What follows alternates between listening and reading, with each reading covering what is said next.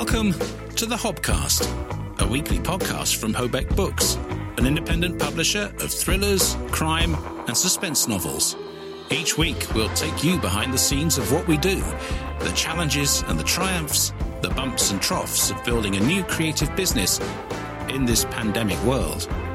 We'll hear from the people who make all this possible, the authors, cover designers, and editors, and we'll have expert insights from our guest star interviews. Nothing is off the agenda on the Hobcast from Hobeck Books, as we combined trad values and an indie spirit. Hello, and welcome to the Hobcast Book Show. It is show number 61. And I'm Adrian Hobart. I'm Rebecca Collins. And together we run Hobeck Books, UK independent publishers of the following genres: crime, mysteries, thrillers, and suspense. Welcome to the show. Pauline Barclay is our guest this week on the Hobcast Book Show, and she is the creator of the Chill with the Book Awards, set up 5.5 years ago, and her story is inspiring. What she's done for the indie community is huge. And she knows how to rollerblade. Yeah, she's extraordinary, yeah. So we're really looking forward to speaking to her from her home in Norwich later in the show. OK, let's get into the news promptly. And our news this week is we signed a new author. We did. Tony Gartland. Welcome to Tony. Based in Malta now, but the creator, some years ago, of a fantastic brewery, the Saltaire Brewery, based in Shipley in West Yorkshire. And we've been able to sample his lovely beer, haven't we, this week? Oh, yeah, we have. We had a case arrive. I mean, you know, if all authors want to take that sort of cue and send us something, one or two have in the past. Well, I've got an idea. They should give us a present related to their profession. Right. So Malcolm should teach us something. Yeah, I'm sure he enjoyed that. Ali should give us some sort of mental health counselling. Yeah, I need that. Everyone knows that. I'm trying to think now. Lynn can teach us something too. Yeah. There's a few teachers around. Yeah, we pretty much cover the curriculum, I should imagine. Ollie could act as a barrister for us if ever we need a barrister. Yeah. Legal counsel for us. We're basically set up for life, aren't we? Yeah, in theory. As long as we don't fall the wrong side of everyone. But there's no danger of that. So Tony joins us, and he brings the George Zammit crime series to us. And he is debut author. It is a brilliant series. It's set in Malta. George Zammit is not your typical cop. How many times have I said that? Why is that then? Well, he enjoys his food a bit too much. He's a bit portly. I would say, you know, he's not by any means Jim Bergerac or something like that. Yeah, you say that, but some of the best TV cops are either a bit portly or a bit fond of the old.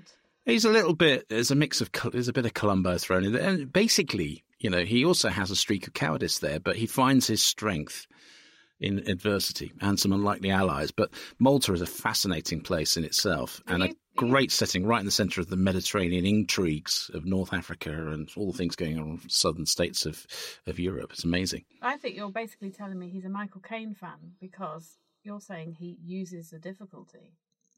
He does a bit, yeah. So maybe he's a Michael Caine fan like you. Maybe, which would make him love him even more. But we're so thrilled with that.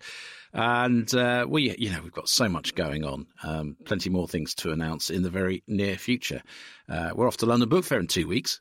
Is it only 2 weeks? Yeah, it is. I can't quite believe it. Yeah, it's taken your breath away a bit. It really has, because, you know, we've been talking about how we have to sort of get physically and mentally ready for this. Yeah. And I was mowing the lawn yesterday, which is a Herculean effort. If anyone's seen our fly mow and the size of our lawn, they will understand it takes 2 hours. And I was mowing away and I was thinking, a bit like Michael Caine, use the difficulty. This will be good for getting energy for the London Book Fair. Yeah. Well, I mean, the weekend weather has certainly helped. We were out for a walk later. I went for one yesterday. It's just been, I mean, as anyone in the UK will know, I mean, we've got Saharan air sitting on top of the UK, and the temperatures are rising. It feels really spring-like. It's beautiful, and I can't wait to get out there. But we've got to do this podcast first. So let's get into our other news. So that's Tony signing for us. That's our personal news. Yeah, that's the personal sort of Hobecky news. I don't think we have any other big. No, not this week. It has to be said, but for the wider world. Yeah, let's return to that subject which we've talked about before: the rising costs of publishing paperbacks and indeed hardbacks. Well, yeah. Hard copies. Anything that uses paper or petrol at the moment. Well, I mean, look, like everything else in the economy. The price of everything is shooting up to the degree that we've never seen before. You know, with I don't know when I last filled up my tank with diesel, it was £1.85 a litre. Yeah. Which, I mean, in old terms, if you were doing gallons in the 70s, what would that be? £8, something like that. So, I mean, it's an absolutely astonishing price, and I've sort of cut my journeys to anywhere really, if I can avoid it. Well, it is interesting, isn't it, that we have started being much more conscious about our journeys anywhere. Yeah, and switching lights off and such like. Yeah, so I mean, the energy thing frightens me. You know, I've become much more obsessed with this thermostat. But yeah. But in terms of publishing, though, what's the article about? Well, it says that prices. This is an article in the Bookseller, and it's an in-detail look at what the impact of inflation, oil prices, and raw material costs is having an impact to the extent that most publishers are reporting now that their costs have gone up by 20 to 50% to produce books. Which is astonishing. How are they going to swallow that cost then? Because that's not tiny at all. That's significant. Well, yeah. I mean, so this is a quote from Ivan O'Brien, who is the CEO of the O'Brien Press, and he now says that some titles are quite simply unviable. You know, you can't print them because it's too expensive. Which is they're based in Ireland, aren't they? They are, yeah. And fellow Irish publisher Matthew Bennett Parkinson has seen a huge increase in print costs, we have too, across certain formats, and is considering lengthening lead times and increasing the number of paperbacks while reducing hardbacks. Right, that's interesting. But that's interesting, yeah. Because we were talking about more hardbacks at the beginning of the year, but... Well, I think, yeah, we were looking at hardbacks, and it'd be interesting to know, you know, because we were looking at it through printing through Amazon. Mm. Certain titles go into hardback just because there's perhaps a demand there for something a little bit different. But is it viable? The question is essentially, as publishers now, you're in the futures game in the sense that if you were in the City of London on the futures desk, buying and selling commodities based on what you expect the price to be, that's what we're in now. I mean, it's like when you go to the petrol pump, as things get worse in the Ukraine, the price of oil keeps going up. You know, you're sort of thinking, right, well, shall I just put 20 quid in or shall I fill it on the anticipation the next time I come, it'll be even more expensive? That's interesting, isn't it? Because I tend to err on the side of, well, I won't go above a certain level, £30 or whatever it is. But you told me, oh, no, you should fill it. And I was right. Yeah. Because 2 days later, it was 10p litre more expensive. Yeah, the same with publishing. Now, here's the question, because, I mean, our usual print run at Clay's, if we do a print run at Clay's, is 200 books. Mm. And that's our way of sort of, well, we're hedging our bets a little bit there because we've got to sell them to make the money. But at the same time, for instance, with one of our books, we've had to have 3 reprints already. Had we thought about it really, and we knew that the demand was going to be there, we'd have done a 500 print run to start with. And actually the unit cost would have come down. But now you're in a position where the cost of printing, do you want to delay commissioning your books? And do you do a bigger print run from the outset for 1,000 books, for instance, because every time you go back for another 200, it's going to be more expensive. But a publisher the same size as us, though, we also have to think of cash flow. We haven't got gazillions of pounds we can use up front. No, we don't have the sort of money we can throw at a print run that size. And that is a consideration. I mean, you know, we've been in a situation where we've had to put our own money in to do one of those reprints. Oh, we're always putting money in. But, well, besides that, yeah.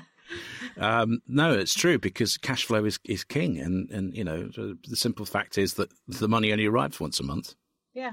And so, yeah, there is a period of the month where we do have to be quite careful, actually. Yeah. So that is the challenge that we're facing and all publishers are facing. It'd be interesting to take. I mean, that's going to be a big discussion point at London Book Fair without question. Yeah. Because there's no, like the energy price crisis and the price market there where, you know, previously you'd have gone to comparethemarket.com or whatever to go and find you a better price. There is no better price out there. The fact is it's just runaway expensive and everything's going up and inflation's running at nearly 8%. So, and that's in the UK alone. Everywhere is going to be more expensive. So that's a big consideration and challenge for the publishing industry, and we are no different. Of course, it's different for ebooks.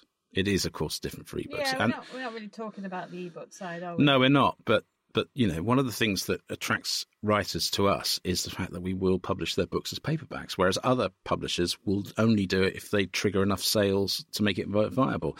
You know, again, I've said this before, we may have to think like that, but at the moment we're not. It's difficult, isn't it? Because we also have a good body of reviewers and bloggers now, and there are some of those who want paperbacks, and we would lose that. We would. But, you know, again, you know, if it's going to cost us as much, I mean, the thing is, our cover prices are generally $9.99 on a paperback. Some are less than that, but only one or two. I'm not sure that covers enough now to make any profit the way it's going. No, not really, no. So but we're stuck in a position where, while supermarkets are still able to offer a paperback for £4 for a leading title, it makes our books look expensive in comparison. Yeah, and they already are on the side of expensive because in Bookseller they were talking about $7.99 used to be the standard for a trade paperback. It's now $8.99, and we are $9.99. So we're already that extra pound on most mass market trade paperbacks in bookstores, not supermarkets. I suppose what we're waiting for is the bigger publishers to blink and to make it a standard $9.99, at which point then we have to shift above that. Yeah. And in other countries, let's be honest, they would expect to pay a lot more. I mean, we hear anecdotally from Lewis Hastings over in New Zealand just how expensive books are there. I mean, $30, $40, $50 for a book, for a paperback. Same in Australia, hugely expensive. But the thing is, if you're in that country, you are prepared to pay it. So I know when I lived in Japan, it's slightly different. So the books were being imported, bought in, but they were bought in from Australia and New Zealand mostly. And I paid those prices because I wanted to read them. That's the only choice I had. Well, maybe you know, people are prepared to pay extra if they want to read the books. You've got to create the level of demand for those books. Now, it's interesting you say that because I've asked on social media more than once, what would you be prepared to pay? And people always say if they wanted the book, they would pay more, and they want to support the authors. Now, are they saying that because it's visual, you know, it's visible what they're saying, it's on social media, so they don't want to look stingy? Or is that real? Is that true? It is for me. I know I spend far too much money on books, and I don't really think about price. It's usually, do I want to read this author? Does this book intrigue me? Then I take it to the till and find out how much it is. And yeah, I suppose I buy the odd book when it's buy one get half price or something like that at W H Smith's or something. I might pick up an extra title that I hadn't really considered. But by and large, if I want a paperback enough, I'll go and pay it. Yeah. Same with a hardback. So, interesting times, and one for the London Book Fair to discuss, where we'll be extremely busy, girding ourselves for being on our feet for 3 days in a very, very hot exhibition centre. It's a very hard thing to dress for. I was just thinking that when you said that, I was thinking, I can't go in a bikini, can I? Because I'd be noticed. But it feels like you need one. I mean, I think we should take some sort of wet the towels from the hotel, take them in a bag, and have them to cool down with. I mean, it is that hot, honestly. It'll be about probably 95 degrees, something like that, in the hall, airless as well. It's really tough. It's really tough. Don't let anyone tell you it's not. It's hard on the feet. Anyway, we'll look forward to that. Other news. So the other main news from the Bookseller is that the small press, so the Nibbies, which they happen National Book Awards. Yeah. So the National Book Awards, they happen every year. You put yourself up for the award, and then you get judged, and they come up with a shortlist, and then they come up with, you know, they have a ceremony, and somebody wins. So we were discussing this, saying we don't think we're ready to put ourselves up for this. There is a reason we didn't apply. And if you look at the criteria they were after, it was all about export sales. And while we sell internationally through Amazon, you know, we're not strictly speaking in that market at all at the moment. And, you know, the criteria were just not really directed at a publisher of our type, really. But this sort of thing, I want to be, you know, I want to feel confident that we stand a chance. I don't want to do it just for the sake of it and to be mentioned in the Bookseller or anything like that. So the final list that they've come up with, it's quite interesting because they've all got their place in the final list for different things. So it's either they are helping the environment with, you know, what was called when you buy trees per... Oh, right, carbon offset, yeah.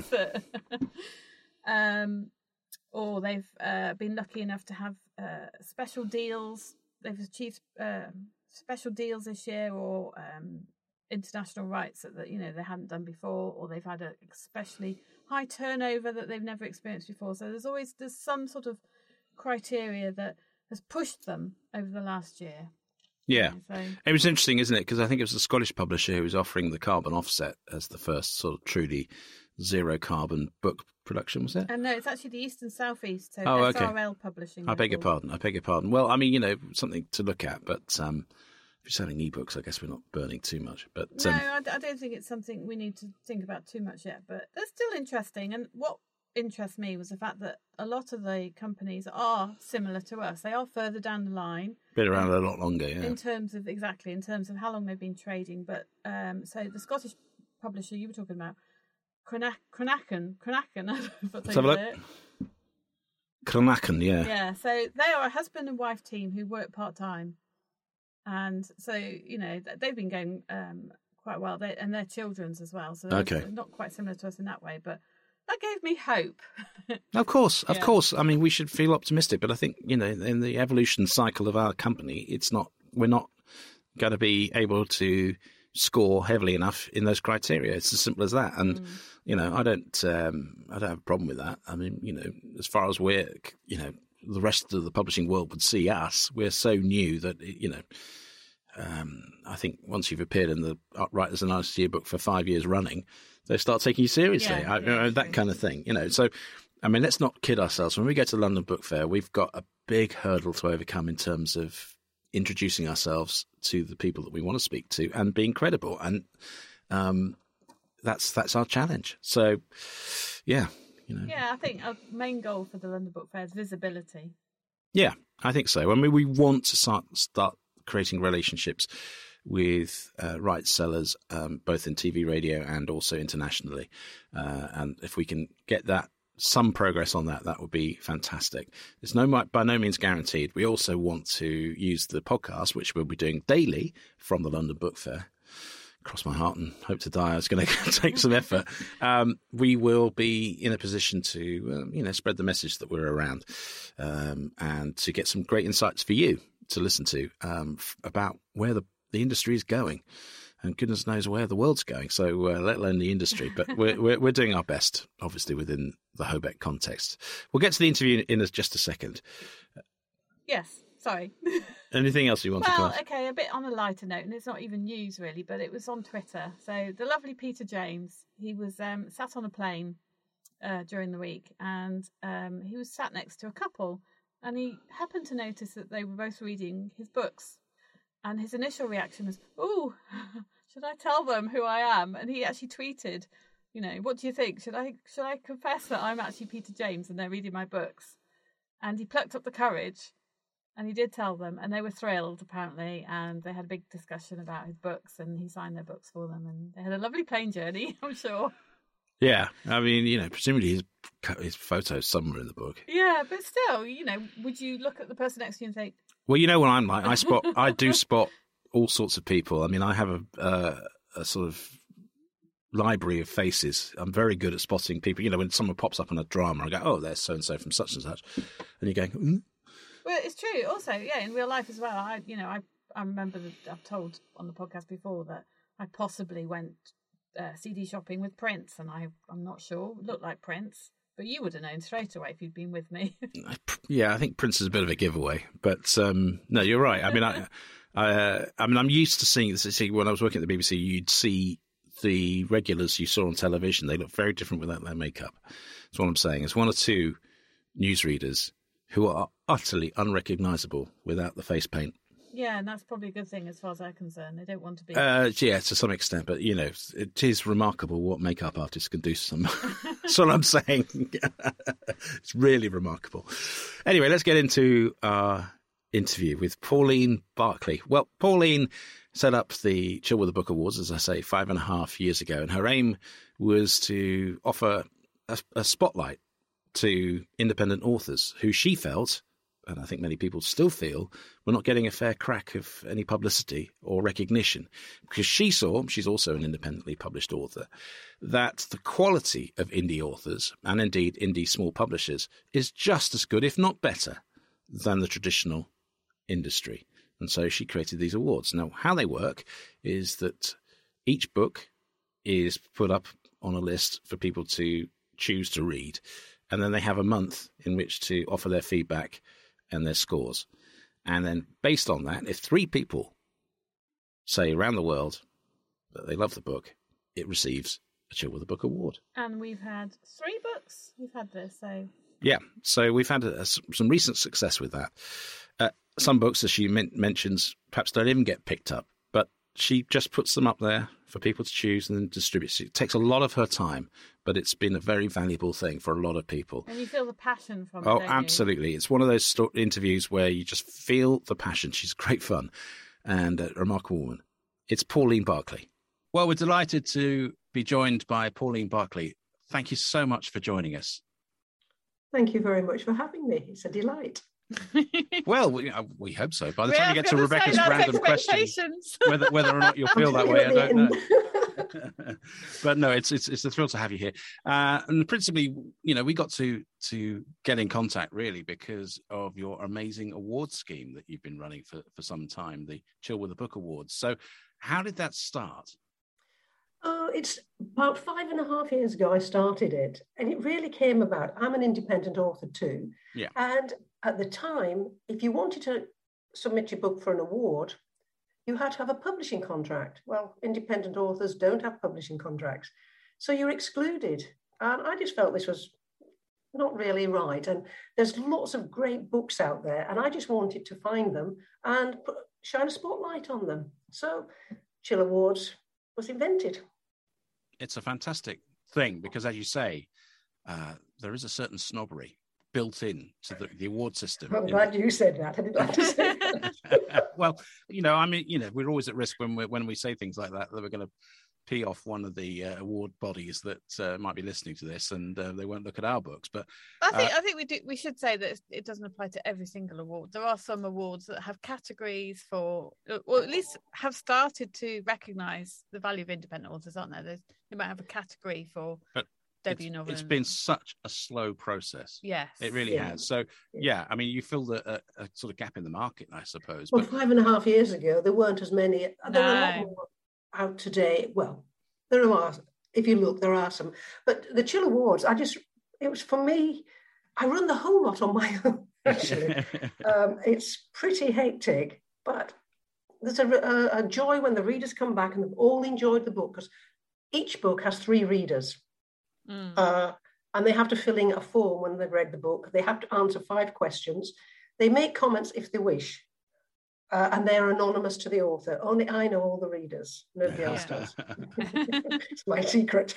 Yeah, we're always intrigued because you know, you've been very kind to award some of our authors with Chill with the Book Awards and Cover of the Month for Brian. I have to say that the designer of that cover, she was thrilled to get an award because she didn't know anything about it. She didn't expect it, did she? Mm. So, yeah, she was thrilled with that. Kathy Elm, she's an award-winning graphic designer, and she has her own company called Avalon Graphics, and she does the book covers. I don't get involved with those. That has to go to the expert. And every month, all the book covers go to her, who have received an award, and she decides which she feels makes the mark for the award of the month. Oh, that's fantastic. That is such an honour. Anyway, what I noticed was that your judges are international because... it came through, you know, one of the readers is from New Zealand, for instance. Yes. Yes, I have readers in New Zealand, Australia, Europe, Canada, America, UK. Some come and go. I've got a few readers in New Zealand, and they'll come and they'll read for a few months, and then they've got too much on, and then they slow down. But that's with all the readers. They have other things on. But yes, we have readers all over the world. I think that's quite good, isn't it? Because a lot of the sort of UK prizes, not all of them, some of them have international judges and readers, but I like the idea that you've got readers from all over the world. So it gives it, you know... I've got readers not only from all over the world, the different backgrounds, different age groups, different interests. Some will read anything, and they'll actually put on their form afterwards, if it wasn't for Chill I would never have read this book, and I'm glad I have. And they'll go on and say, I'll read more from this author. So we're introducing readers to different books. Absolutely. And we've got some readers who only stick to one genre, but at least they're reading. That's the important thing. Yeah, that is. And it's, so how big's your army now of reviewers? And I don't actually number. I don't count the numbers, to be honest with you. I spend more time trying to keep the admin, books coming in, books going out, awards, checking. To be honest, I don't sit and count the numbers. Perhaps I should just sit down and count them one day. But 5.5 years ago, when you're starting up something like this, because we've just experienced this by setting up a publishing company 2 years ago, you know, it's that little snowball thing, isn't it? You know, size of a ping pong ball to start with. How quickly did that gather momentum? Surprisingly, within 6 months, I had authors from Australia and New Zealand submitting. And I'm amazed how they learnt about the books. But yes, within 6 months, it started coming from abroad. Initially, it was just the UK. But I have authors coming from, again, Canada, Australia, New Zealand, America, and the UK. And anybody who speaks English in Europe, who lives in Europe, they will submit as well. So yes, it's at all levels international. I've had an author from South Africa as well. So it truly is international. What about the impact? I mean, you presumably get some feedback from the authors themselves, and they wouldn't submit if they didn't think it was important to be in consideration. But in terms of the difference an award from you can make, have you had much feedback on that? I've had from some authors very, very positive and see it very well. I'll give you a little story. I have one reader who lives in the West Country, and she's also very much into the W.I. And a couple of years ago, an award was made to an author. I don't know always where the authors live. I might know the country, but I don't always know where they live. Anyway, she went off to a W.I. meeting quite a few months later. She contacted me, she said, you're never going to believe what happened tonight. We had an author come and visit us. And I sat there, and to my absolute amazement, Chill Award came up. And this author had been given a Chill Award. She said, I couldn't believe it, because I read for Chill. I didn't realise. You know, so even the reader was quite amazed that she'd gone to a meeting and there was where the author. An author was talking about her wonderful award, a Chill Award. That's brilliant.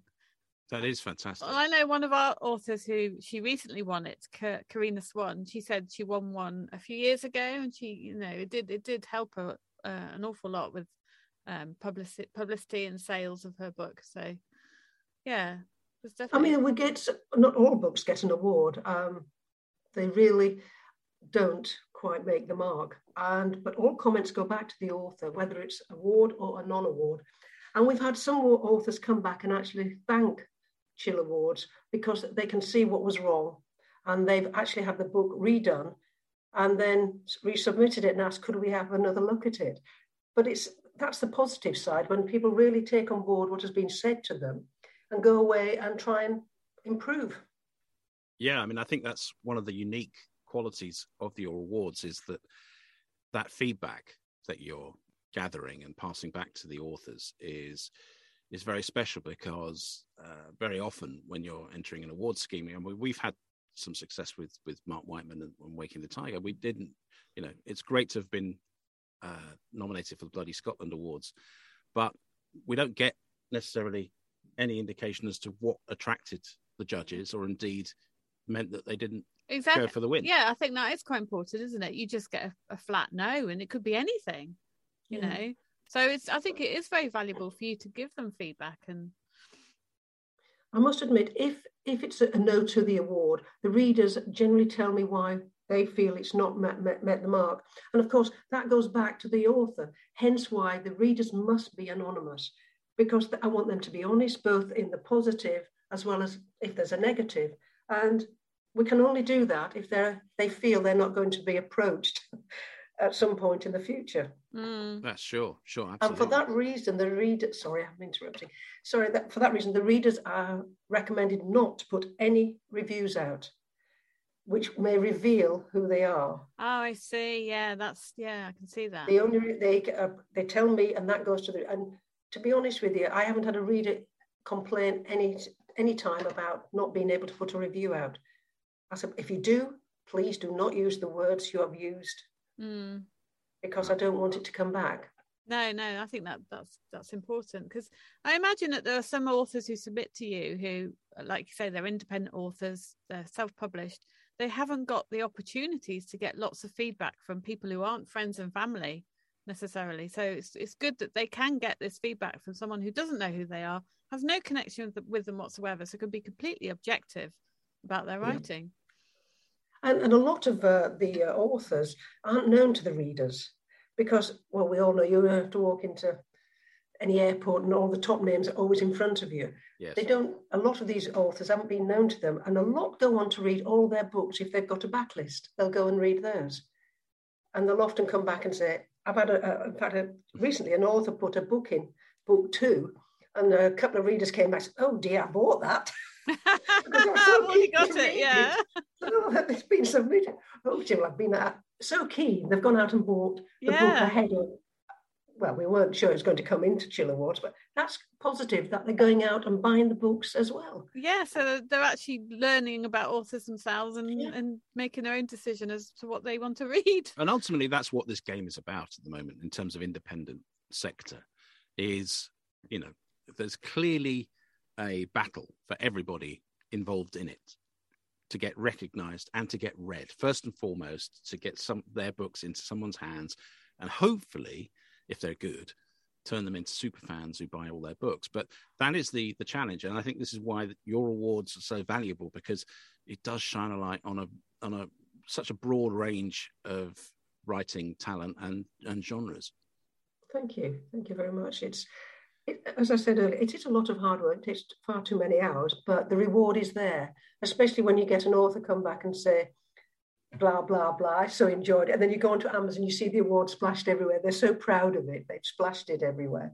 And that makes a difference as well. It makes me feel the hours I've put in are worth it, because they feel proud to have the award. And it helps spread the word as well, doesn't it? I wanted to ask, Pauline, I mean, how many hours does it take you to do all this? I'll be honest with you, it does vary. I'll get weeks when it's nice and quiet, the readers are busy, the authors have gone to sleep, and then suddenly woof, everybody comes in at once, and I think I plan to do some writing. Well, this week Chill has really taken up most of my time at my laptop, because authors have submitted, there's readers wanting more books, and how the process works for readers, they get a list of books with the blurb and the title, and they choose from that. So the work is, first I've got to get it to them. They come back, suggest which book they want. Then I send them the form and the Mobi. This is all recorded, and it's also recorded when they take the book, because I do ask them to read it within 4 weeks. Right. Because trying to get each book read 3 times, you can't have the books out indefinitely, else we'd never get a result. No, that's true, yeah.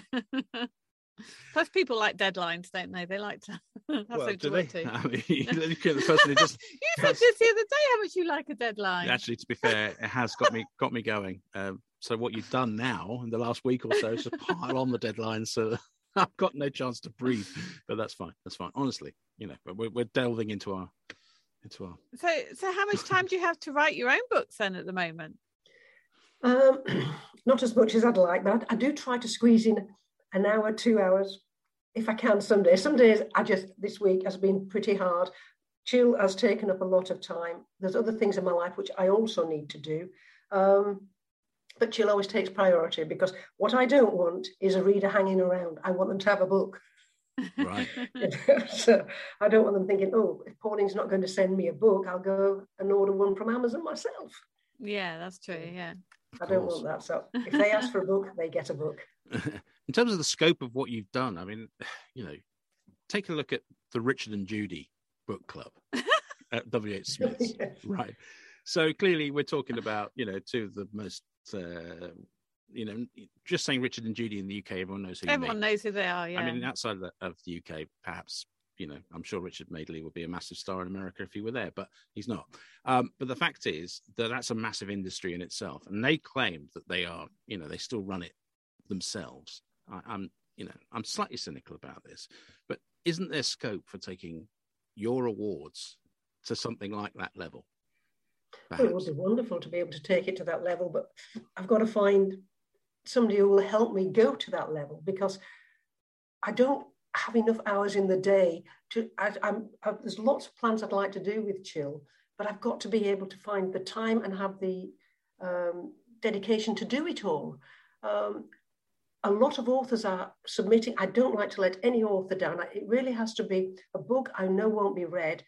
Other than that, I accept all books unless they're anything erotic, no erotic. And sometimes you look at a book and you know the readers won't take it. I know my readers and I know they won't take it. So a lot of, one of the things I would really like is a sponsor to help reward either a month, the book of the month or the year of the month, the book of the year, sorry. I'd love to have a sponsor to reward that, but trying to find a sponsor who feels we have enough exposure as is proving, you know, a little bit difficult. Yeah, I mean, you know, but the potential is there. You could do something, say, with, I don't know, the library network or something like that, where, you know, the books of the month are available in libraries or something like that, you know, and has a section. But I mean, it would be just lovely to have. That's what I'm looking at. But it's like with everything else, the independent publishing world is flooded with lots of books, and I want to pick out those that really deserve to have the spotlight on them. And that's really what I spend a lot of time doing. Sure. And in terms of the qualities of a book, I mean, because you're dealing with all sorts of genres and different authors and backgrounds and all that sort of thing, but what is it that your judges, your readers are looking for, do you think? What qualities are they looking for? Well, it's quite interesting you ask that question, because over the years, the quality has improved enormously. And we see that, you probably see on the website, a lot more Premier Awards have been awarded over the last couple of months. The standard is high. The readers, we have some very, very critical readers, very critical, and which is what we want. We also have readers who exactly is what they are. They read, and they love what they read. And then look at the story, where other readers will look at the punctuation, they'll look at the quality, some look at absolutely everything. And others look at the story and say, that was a brilliant story. I was in that book. I felt those people were sat at my side, and it was a brilliant read. And that's really what we want. I want to make sure that the book is well written. Is it a page turner? Would you recommend it to somebody else? Were the characters strong? Those are the sort of questions I'm asking people to answer. They all answer the questions, but some are more critical than others, and others do look right down to how many commas there are. Well, yeah, I know. I mean, we're very conscious of that. They want to read for us. Yeah, we'd happily pass on some of those. But in terms of, I mean, I presume those are the qualities that you're trying to achieve when you're writing too. Indeed, yes. I also have an editor and lots of people to help me as well, make sure my books, and I did used to put my books in the award programme, because when it was first launched, they didn't know of me as a writer. It was just Pauline who runs Chill. Mm-hmm. But now they know who I am, so I don't put them in. I don't think it's fair. I don't want them to say, oh, because it's Pauline. No. So what sort of feedback were you getting in that period? Interestingly, very positive. So that's good, yeah. And I think the last book I put in, I've only put 3 of my books in. They said, "It's you, isn't it, Pauline?" I thought, "Hang on, you've been busted." I stopped. Yes. And in terms of the relationships that you've now built with those readers, I mean, I presume you can now consider them friends. Readers and a number of authors are all very good friends, yes. And of course, that also adds to the time of running Chill, because it's not just a simple, can I have another book? It's a nice little chat, what they're doing, and then they expect me to write something back, you know. Yes. And I had one author last week say, Pauline, you'll never get anything done if you keep writing all these emails to us. It's lovely to hear from you, but I have become friends with a lot of authors, and all my readers are friends.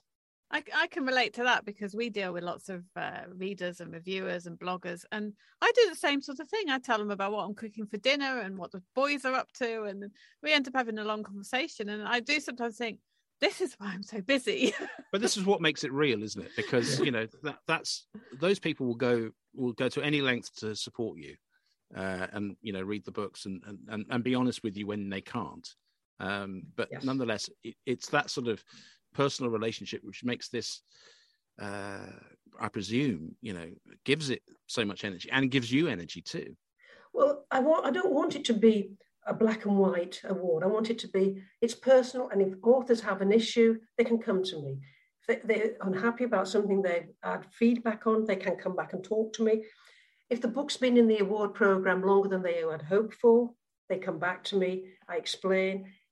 If a book gets into the award programme and doesn't get read, after a certain period of time, I get back to them and say, look, this has not been picked up. I'm happy to keep it for another few months, but you must make the decision. But at the moment, the readers aren't taking your book.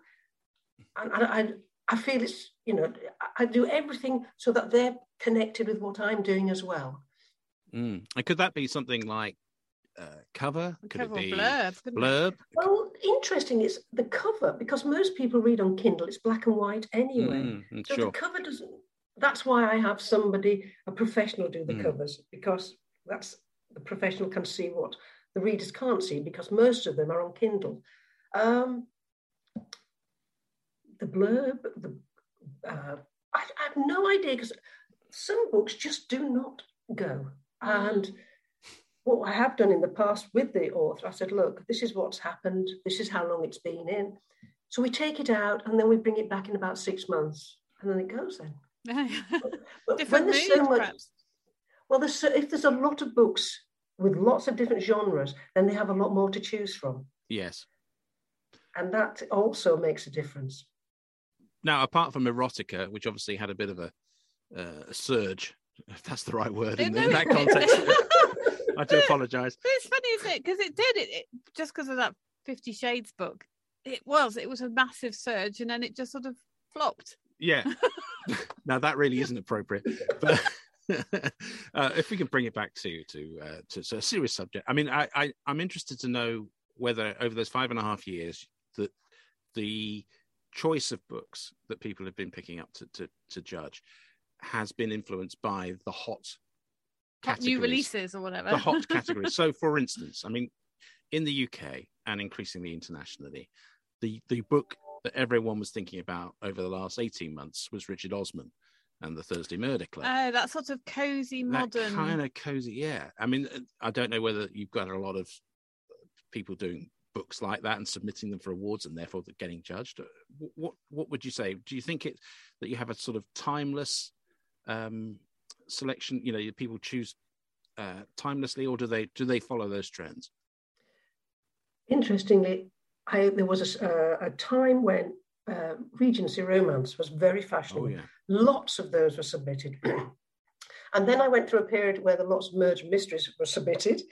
And then you go through a period where there's a complete mix. This month, we've got a complete mix of books, a real cross all the genres.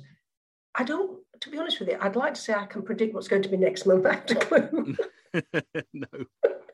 Well, that's quite encouraging. I mean, I think that it's interesting, isn't it? Because I think a lot of people are in the indie community. There are certain influencers out there telling you how to be successful as an indie author. And if money is your thing, then they're saying, get on the hot category, you know, and bash something out in that fashion, make the cover look almost the same as the other thing. And that's really famous and doing well. The woman in the red coat. Yeah, you do wonder how many books have got the woman in a red coat with her back to us walking through some marshlands. But I mean, exactly. That's a bit of a trick. Going back to Richard Osman, I had a book recently, and she compared it to Richard Osman and felt the book she had just read through the awards, an unknown author, was far better and a much superior book. And she said, "That's put the kibosh on Richard Osman for me," she said. Yeah, well, I mean, I'm afraid a lot of people have made that conclusion, because I think book two hasn't done as well, hasn't been as well received. No, and I'm only halfway through book one. I started Christmas before last, and I think that I think it was a perfect storm, not least well, as you may have learned, that Penguin Random House paid for his book to be number one in the W H Smith's charts for a number of weeks. So, you know, it's so this is where this is going back to our independent authors. Absolutely. They don't have anything. They're to pay for a good editor and a good cover. They really have to work hard to get that money back. Oh, absolutely. And this is why I'm very passionate about my two awards. I want the authors to realise I take it very seriously, and I want their books, if they get an award, to be spotlighted so people can see that independent authors are as good and often they're not better than those who have got lots of money behind them to make them number ones and bestsellers. Yeah, I think that's true. I think there's also, in fairness to the traditional published authors, there's a whole strata below the Richard Osman level where the celebrities are getting all the money and investment at the moment. And then there's the authors that are well established, but below that there are a lot of middle-ranking authors who are being picked up by traditional publishers and not getting a sniff of the marketing budget. And I think increasingly they're coming over to this side of the industry and doing it themselves, because they just don't think that anyone really cares about when they've submitted the book. They don't really care about it, and yet that is not the case with the independent sector. And I think that's the quality that really marks it out. Of course, there are snake oil salesmen out there bashing out books just to fit the trend and doing that sort of thing. But generally speaking, it's too much effort to do that. You've got to do it properly. But I think I know when I speak to my other author friends, they're all tired. You listen, you put the radio on. Oh, we're interviewing blah, blah. His book's out. Hasn't he made enough money being a singer? Hasn't he made enough money acting? And now he's bought his book out. It's the number one bestseller. Why can't they interview some of us independent authors and have a look at these winners of Chill Awards? What's wrong with these people? Why can't they be interviewed and asked what made their book get an award, you know? Or have a national newspaper. Have a national newspaper do a one-off feature on, you know, winners of the Chill Awards. So that would be great, wouldn't it? Well, yeah, there's absolutely no question that I think, in a way, we're all waiting for someone to come in and drop some money into say the Chill Awards. Or I've always, since we went to Harrogate, we felt there should be a sort of fringe festival alongside Harrogate where the indies have a marquee somewhere, and you know, outside of the big publishers who get all their authors on the big stage, it's the same names every time, and there's half a dozen Americans fly in on expense accounts and, you know, glad hand. But that is, you know, but there's a whole load of people there at Harrogate from the indie world who are just sitting there having the drinks and going to the things but not getting a look in. And it's time perhaps for the indie community to actually say to themselves, right, we'll sort this out ourselves. We'll show them. Maybe that's what we need to do. Well, this is what you're doing with your publishing company, and this is what I'm doing with my awards, is to try and show the world that indie authors are very, very good. In whatever book you write, whatever industry, and there's always good and there's bad, but the good are not, in my view, highlighted enough in the indie publishing world. No, that's absolutely true. And we sometimes do get people react with surprise. I read your book, one of your author's books, and it was really good. As if, why wouldn't it be? There is. I mean, I do get that. Well, I think, you know, even when you're talking to friends, it's sometimes, you know, we hand out the odd book, you know, turn up for dinner and. Well, my dad's has read a couple, you know that kind of thing, and they come back to you in 2 weeks' time. It was really good. I didn't know that. I mean, you know, they think it's some sort of hobby. I mean, it's exactly. Assumption though, if you're a small company, you're scraping the bottom of the quality barrel. Of course you're not at all, but that's what people genuinely think. Well, I think the other thing that we're trying to do is, even if somebody isn't quite there yet, you know, the whole point of us getting involved is that we can steer them to the point where they're definitely there. And that's happened with a couple of our authors where we've sort of said initially, it's not for us at the moment, come back to us when you fix these issues, and then they've been published by us. And that is, you know, that's the joy of it, really. Yeah, seeing a change. Yeah, definitely. Yeah, definitely. And it's never easy to give feedback like that, but you know, sometimes you just got to. And a good author will respect it and try and meet that feedback. Exactly what you're doing is actually bringing up the level and standard of independent authors, because sadly, rightly or wrongly, they don't have the best press, and yet they are some of the best writers out there. Yeah, and produce some of the great. They produce great books. Yeah, it'd be interesting to know if someone, you know, a big name decides, right, I'm going to leave my major publisher and do it myself and control the whole process. That would be great, as long as you know, a super indie. But if you look at someone like LJ Ross, whose values are exceptionally high, and her success is, to match almost any of the authors that we're talking about in terms of, you know, sold what 7 million books now. It is, and in the space of 3.5-4 years, and giving a lot back, you know, in terms of supporting awards and independent bookshops and all sorts of things. Maybe she could sponsor Pauline. There's your connection. There's your connection. Well, we'll talk to her when we see her at London Book Fair. Yeah, and we're actually going to have her on a podcast at some point, aren't we? Yeah, we are. But I think that, you know, there's a sort of standard bearer for, you know, she doesn't want a traditional contract at all. She's got it all sorted out. I mean, she's been successful, but she's reinvested in her own business. And this is great, because often than not, when indies are successful, they're snapped up and then they've lost what everybody looked up to them for, being an indie author, because now they're with one of the bigs and they've lost that contact with the indie authors. Yeah. But I know a lot of indie authors who have been with publishing houses and walked away because, like you said earlier on, the big names took priority and theirs didn't come in. Yeah, and it's never it's not easy to if you've been independently published and then you go into traditional and then come out again, or it's the other way around. I mean, it's not easy to cede control, elements of control. I mean, that's what we try and balance is, you know, obviously investing heavily in our authors and driving their careers forward, we hope, but without doing things that upset them. I mean, it's never easy to strike that balance. I mean, a good example is if we have a cover design and we don't say to the author, there it is. If you don't like it, tough. We would never say that. We have a conversation with them, and if they say, well, I'm not sure the font is right for my book, we'll say, okay, well, what would you suggest? And then the designer might do a comparison, and we sort of, you know, we get to a decision like that. So like sort of collaboration more than a, you know, we're the publishers, we know the market, this is what we're doing.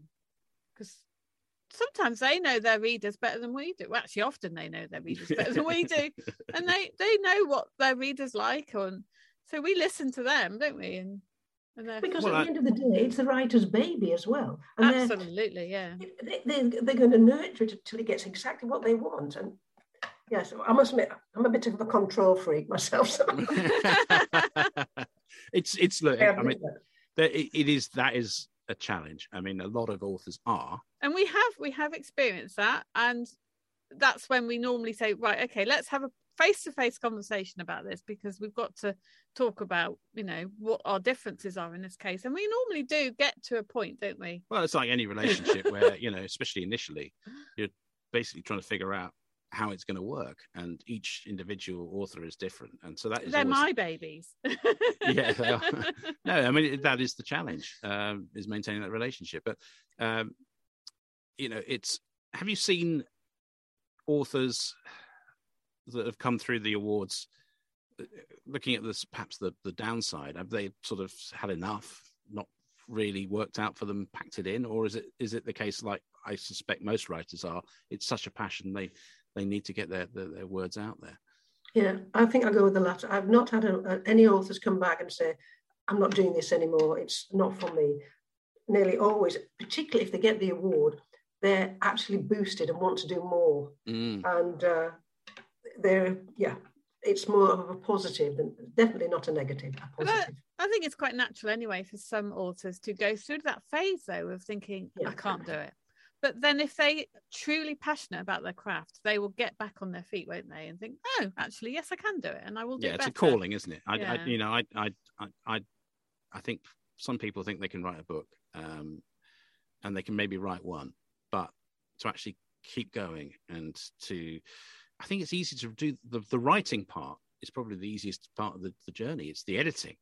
If you can, if you get a good editor who's challenged everything that you've written and you know, spotted all the things that could have been improved, that is the thing. If you can withstand that process, and that's the hardest thing, because you've written this book and then this editor comes up with all these. Hang on a minute, excuse me, but you know, don't get upset with me. It's simply I'm just helping you. I go away and I think, oh, try not to be grumpy. Oh, we have experienced that. We have definitely. How long does it take once you've reached those? When you get your comments back and your edit, how long do you take to sort of calm down? I mean, because over the years, I had a fantastic editor when I first started writing, but sadly she's long since retired, and she was marvellous. And I used to look at it sometimes, think, try not to cry. But afterwards, I knew she was right, absolutely right. And I've got a fantastic editor now, and she's an absolute darling. And she sent me a load of stuff, and I thought, I had to put it to one side. I spoke to her. She said, "What is the matter with you?" I said, "It's me. It's a me thing."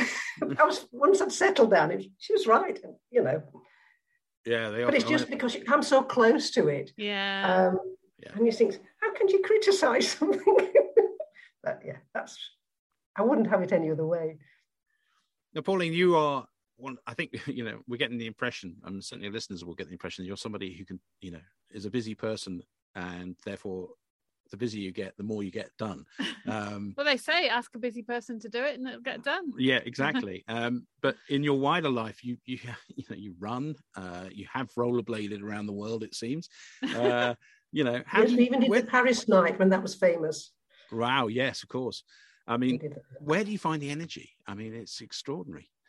I don't know. It's just always been there. Of course, everybody gets tired, but I'm a person that's I like to be busy.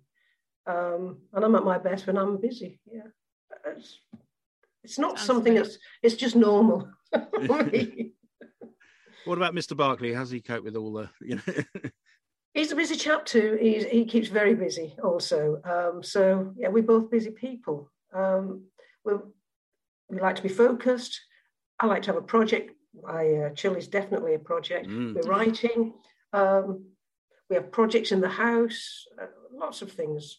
Yeah, that's fantastic. In terms of we were talking about the potential future for Chill. You know, its potential growth is huge if you had the backing. So in the immediate months to come, what are you thinking of? What will be next? Well, think? It will. It as it is. I have no plans to change it as it is now. My ideal would be to try and get a backer, particularly somebody who I feel could reward the book of the month and the book of the year, because I think once you get to these levels, I think more recognition would be nice to have. But at the moment, I need some support on that one. Absolutely. But the awards, continue to grow. It's not something that's diminishing, anything but. It's growing all the time. And authors from all over the world, how on earth they know where we are, but they do. And books of all different genres come through. Yeah. And there's a number of authors who put their books in every time. Since they have a new book out, they put their book in. We should be doing that. You'll be swamped with Hobeck titles. As soon as we found, I think it was Karina Swan who pointed us out to you. Carrie did, yeah. And then all our authors were, what's this? We'll try for this as well. So I think you will get more Hobeck books. Yes, I've got. There have been quite a few come through. Yes, they did all get quite excited at once, because we have a Facebook page, an author Facebook page, where they all have they chat about stuff, don't they? And so they were saying, "What do I do? What do I need to do? Tell me where do I send it?" All this sort of thing. Well, it's quite interesting because I do. It was originally purely for independent authors, and then I extended it into small independent publishers because I felt they also need help. If the authors get help from the small independent publishers, everybody benefits, and they have to work hard with a small independent publisher as if they were on their own. All right, they have a little bit more support, but they still have to work hard to make sure their book is noticed out there. And so I opened the doors, as long as they're not from the big The big ones I don't accept. Yeah, the drawbridge is up for them. Well, they sweep everything else anyway. But I think that will also help expand the profile of the Chill Awards, because if the small independent companies, you know, they've got a bigger reach than individual authors. So it will just sort of accumulate that way. Yeah, my only aim is to find good books written by indies, and we can spotlight them and show them to as many people who can see them. And that's really what it's all about, making sure people can see some great books by indie authors. And it's fantastic value. I mean, it really is. And, you know, in terms of the impact it's had on the side of the... Yeah, I mean, I know our authors who received awards were utterly thrilled. I mean, Brian Price was grinning from ear to ear. So... Well, we see that later. He got the cover and he got the... the Premier Award, so he was very happy. Absolutely, you know, great honour.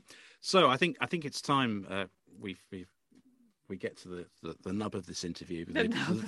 Well, I mean the climax, really, the highlight of everyone's listening week, which is Rebecca's random question. Oh my word! It's not that bad at all. So. I usually get the inspiration for the question from something that happens to me during the week before. And yesterday I took my eldest son to Manchester University for an open day. He's hoping to do a degree in geography.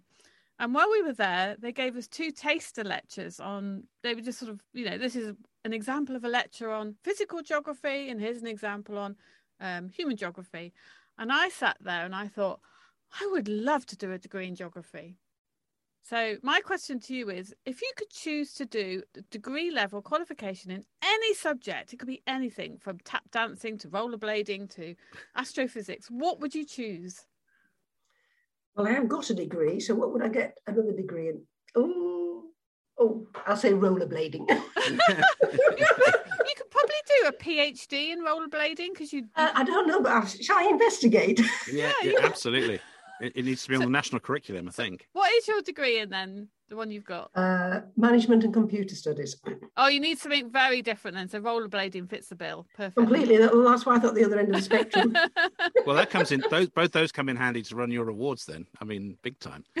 Well, it's a lot of years since I got my degree, though. It's a lot of years ago. Yeah, absolutely. Well, for us too. I mean, I've been thinking about it. I mean, I have this recurring dream of going back to university, or indeed going back to one of my old schools as a 51-year-old, as I am now, in the uniform. And it's just really weird being, and somehow being accepted by the pupils that I've decided to pass the subjects I failed when I was, you know, in the 80s. It's a weird dream, but I'm not sure what I'd go back and do. Probably something like creative writing or something. Yeah, like. You see, I'm greedy. I've got 2 degrees. I've got economics and politics as one, and fine art is my other. So I don't know where to go from there. I mean, geography might be a good one, actually. Well, you might actually get a sense of direction as a result. I just have the one. I haven't got time for another one. No, I mean, but yeah, we were back at Exeter University last week. That's why we met. Oh, 2 weeks ago for our Agatha Christie special. And that's where we met. And it was just really strange, that pang of wanting to be that age again. Well, I felt this at Manchester yesterday. So, you know, we had the campus tour given by students, and we sat in the lecture theatre. And I felt this jealousy, this sort of envy of, I want to be 18 again. I want to be a student where, you know, the most important thing in your life is whether you can get the library book you need for your next lecture or whatever. Well, we tend to forget, you know, when we say to the young people, this is the best time of your lives, they go, no way. They're wrong. Yeah, it was cold. It was constantly cold. Yeah. Well, I lived in the most grotty second year accommodation. In fact, and the third year one was dreadful too. Yeah, it's true though. You forget those things, or the sort of the homesickness. I was a bit homesick. And I missed things like watching Brookside at the time. Brookside was...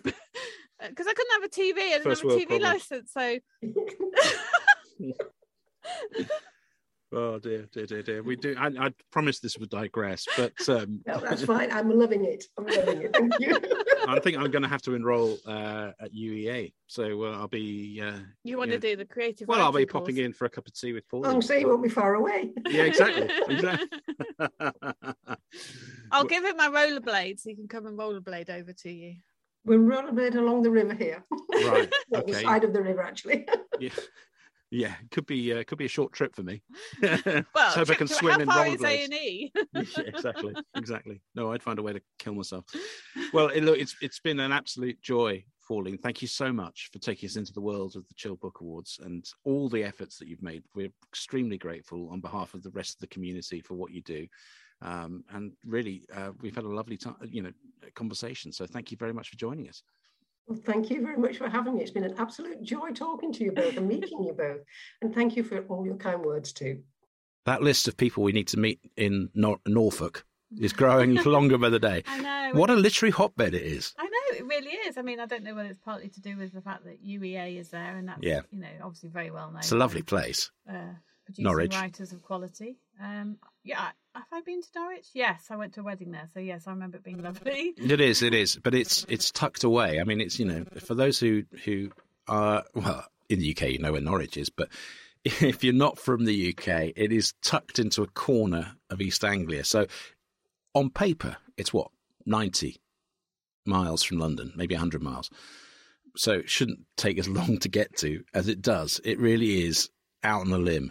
And I remember it was always the dreaded trip. If you had to do football trip to Norwich from pretty much anywhere else in the country, it took forever. Mm-hmm. And I've covered games at Norwich and been treated to drinks and food by Delia, who is still... Oh, Delia. She was on the radio. She's talking about... she's got a new book out.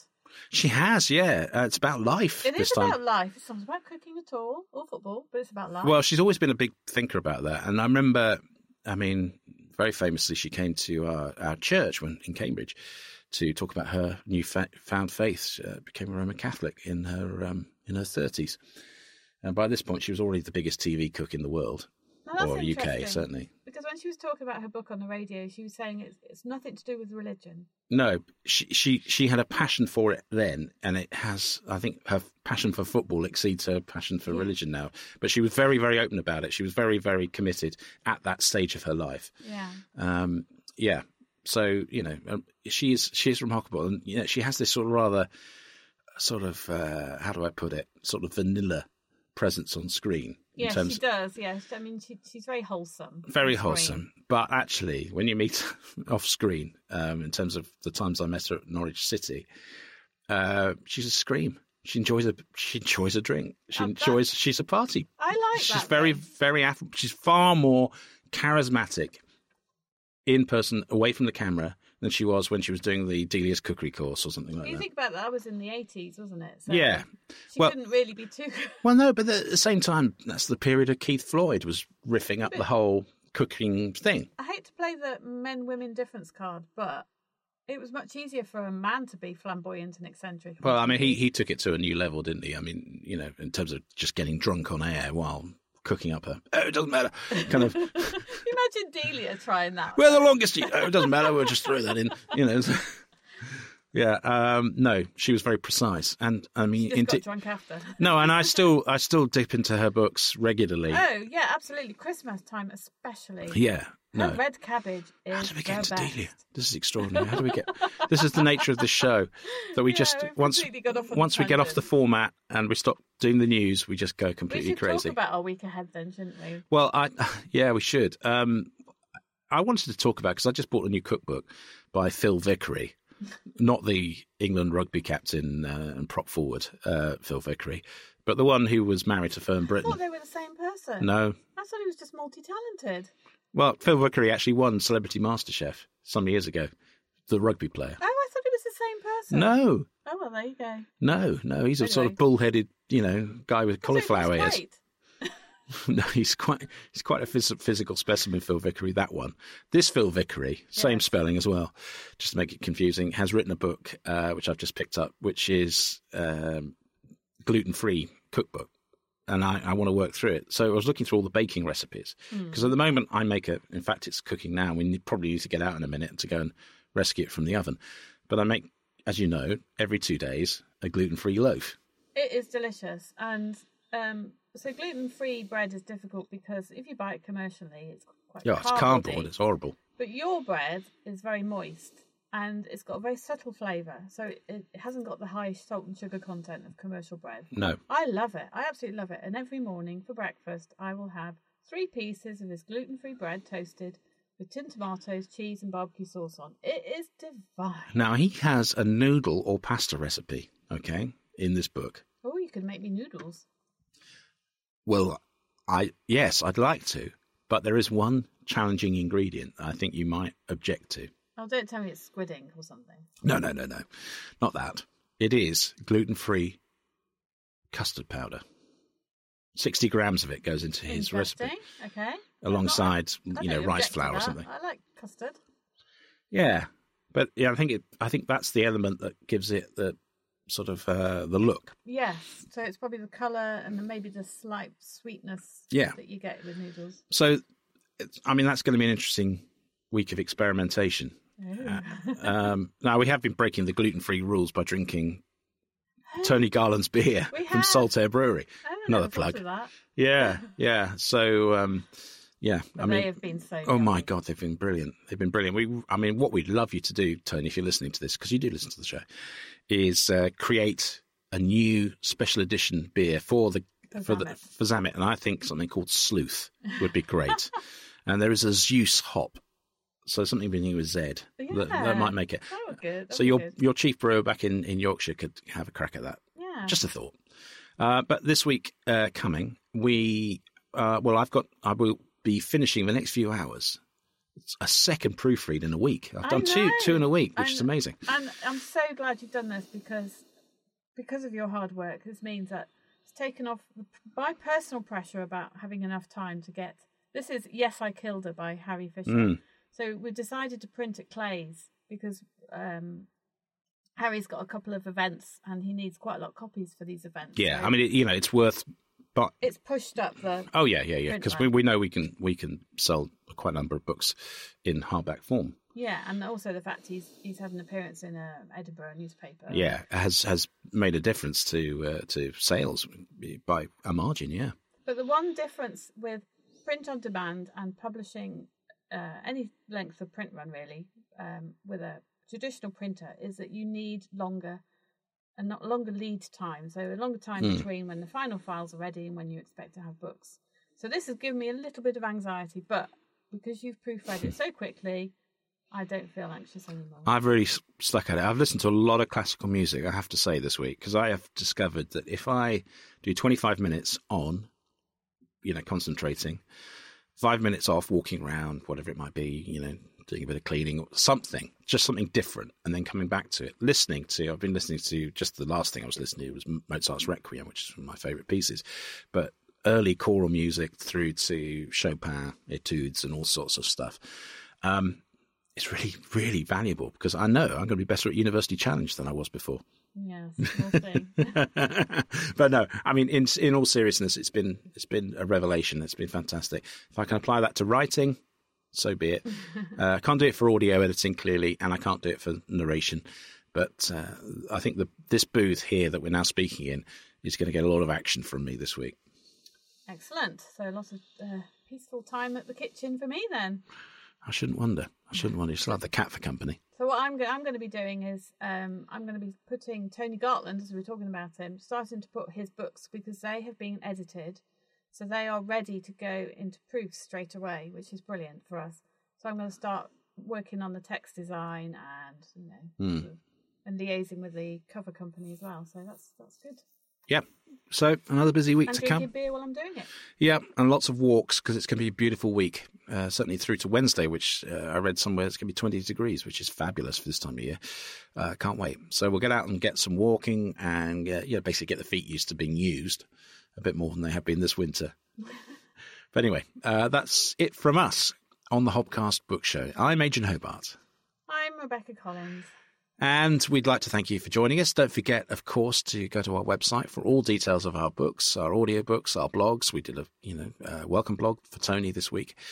And you can go to www.hobeck.net for all those details. Don't forget, our audiobooks are on discount if you go through our author direct page, which links from the website.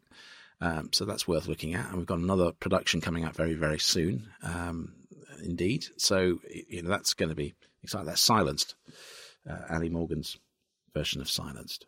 It's going to be Swindled. Swindled. It's not silenced. Swindled. Oh, how embarrassing. Swindled. I have to say, talking of Swindled, so I am almost at the end of Sue Shepherd's second book. There's some lovely comments on Facebook saying they loved it and people were wanting the second book. So good news is it's on its way at some point. I'm reading it. What I tend to do is I tend to be slow to start, and then I have a weekend and I binge 70% of a book. And it's happened with this one as well. I love it. It's brilliant. So I'm really looking forward to when we can give that out to the world too. Indeed. Okay. Thank you so much for joining us on the Hobcast. Join us again next week, and our guest next week? Harriet. Harriet, another author. But she's not just an author, is she? No. She has a fascination for elaborate cover. She has the most beautiful library at home. And that's how I discovered her, really, because I was looking on Bookstagram or whatever it's called. And there I found her. And I just thought, wow, what a set of bookshelves. And she tends to pose her cat on the bookshelves. Her cat. That's good. Yeah, another link there. Anybody who likes their cat and likes reading, they're going to be a friend of ours. Absolutely. So a week out from London Book Fair next week. So we'll be outlining what our detailed plans are for that, setting up meetings as we go this week. We'll join you then. But from us, thank you so much for joining us, and have a wonderful, happy and creative week. Bye-bye. You've been listening to the Hobcast from Hobeck Books with Adrian Hobart and Rebecca Collins. You can find the show notes at our website, www.hobeck.net. You can also use the exclusive Hobcast discount code for any of the products at our Hobeck online store. Just enter the code HOBCAST20 for a 20% discount. Don't forget to subscribe to the Hobcast, and feel free to contact us with any feedback. Until next time, remember our motto, Trad Values, Indie Spirit.